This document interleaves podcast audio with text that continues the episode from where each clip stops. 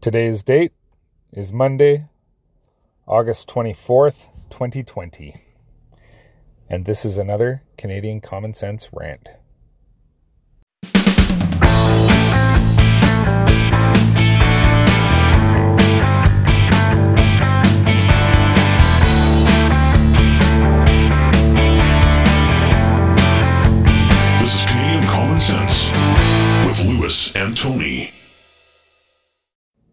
Hello, Canada. This is Lewis out here in BC. And my God, was that painful. Last night's Conservative Party of Canada leadership convention was one of the most painful experiences of my life, second only to Justin Trudeau winning in the last election. This is. Oh, it turned into a joke. I mean, first they said it was going to be a 90 minute delay. It turned into six plus hours. I believe it was actually just over seven, now that I think about it. Seven hour delay. It was so painful to try and watch the political panels find things to talk about. Um, Rosemary Barton, the chief political correspondent for CBC, who is probably the least um, impartial political reporter in the entire country. I mean, she wears her liberal voting heart on her sleeve. You have no qualms about declaring that she is a, a liberal voter because she doesn't even try to hide it. And last night it was on full display. She was absolutely reveling in the problems that the uh, ballot counting machine was having. Uh, apparently, it tore four up to four thousand ballots that all had to be taped back together and run through the machine again, which is why we had a seven-hour delay. She was reveling in it. She could not even hide her glee. I mean, she even declared that this was damaging to the Conservative Party of Canada's uh, image and their credibility in even being able to run their own leadership campaign. Despite the fact that it wasn't the Conservative Party of Canada that was counting the ballots or even running them through the machine, it was uh, Deloitte who is a accounting firm. So, but she was declaring that this was damaging to the conservatives' credibility. And boy, did she love it. You could see it all over her face. And in the end, we ended up with uh I say we, I'm not I'm not even a member of the party. So uh, but the conservatives ended up with uh, Erin O'Toole as the leader. Now, you heard myself and uh, Tony declare in the past couple of weeks that we were hoping that it would be Peter MacKay. Um, not because he is a dyed in the wool conservative, because he's not. He's a small c conservative uh, with some small l tendencies, uh, small L liberal tendencies. Um, he's uh, the the only the probably the one and only reason that we were both opening for Peter MacKay was because he was the most recognizable name on the ballot. People know who he was, he or who he is. He was a uh, the Minister of Defense. Uh, and he he was actually the minister of two other portfolios while Harper was prime minister. Um, but Canadians know who he is because he was also the former leader of the uh, Progressive Conservative Party before they joined forces with the Canadian Alliance and became the CPC. Um, now, Peter MacKay, and like I, have said before, Erin O'Toole, I'm not mad about him being chosen as leader. Um, I'm seeing a lot of anger online though, uh, from Peter MacKay voters, or and but uh,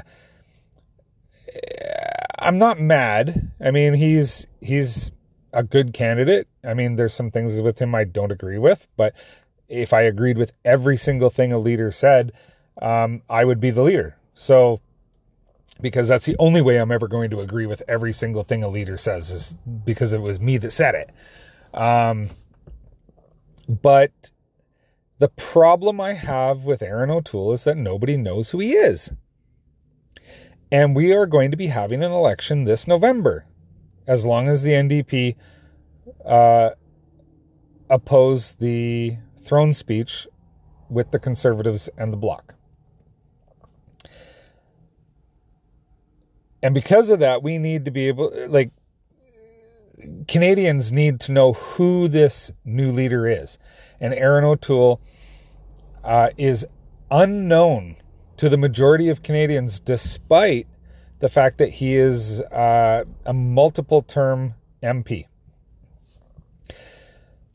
And it's too bad because he's very well spoken, he's smart, he's uh, he's quick on his feet, he's uh, uh, but the problem is is that just like Andrew Scheer, his personality does not uh, grab people. You don't notice him. You don't. Um, you may have seen him on the news, but you just don't remember him. That's the kind of person he is, and I think the conservatives have made another mistake. Um, I wouldn't. I mean, with Leslyn Lewis and Derek Sloan, Derek Sloan especially, I do not like him. I think that he is v- like ex- like very very far right, uh, which is completely unelectable in Canada as a leader.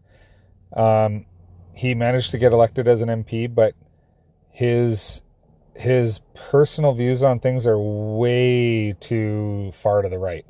Uh, Leslyn Lewis has at least, a, uh, you know, said these are my views, not the party's, um, which is good.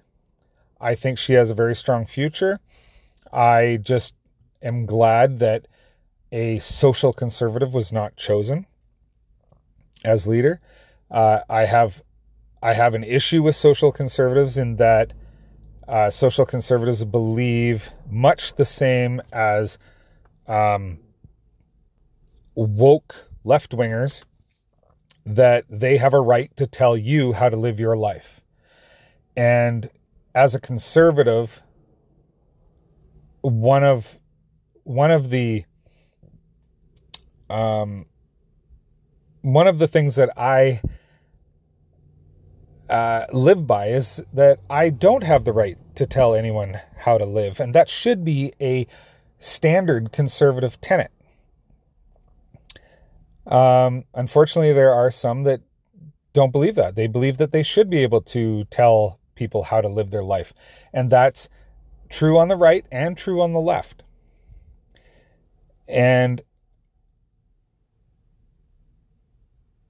how you live your life is up to is between you and your own conscience uh, or you and your god if you believe in one. Um, and is not for me or any other person to tell you um, how to live it. So i'm glad that neither derek sloan or leslyn lewis got the nomination uh, I will. I, I am interested to see where Leslyn Lewis goes in the future. Um, I am looking forward to seeing her performance as an MP when she does get elected. Um, but uh, but as a social conservative, I just don't want to see her as leader until she, um, well, not even until, but just that she should never be leader because a social conservative will never be elected prime minister in this country. Those days are behind us. So good luck to Erin O'Toole. I I hope that your fortunes are better than Andrew Scheer's. Uh, I just don't know that they will be. Until next time, Canada, thank you for listening.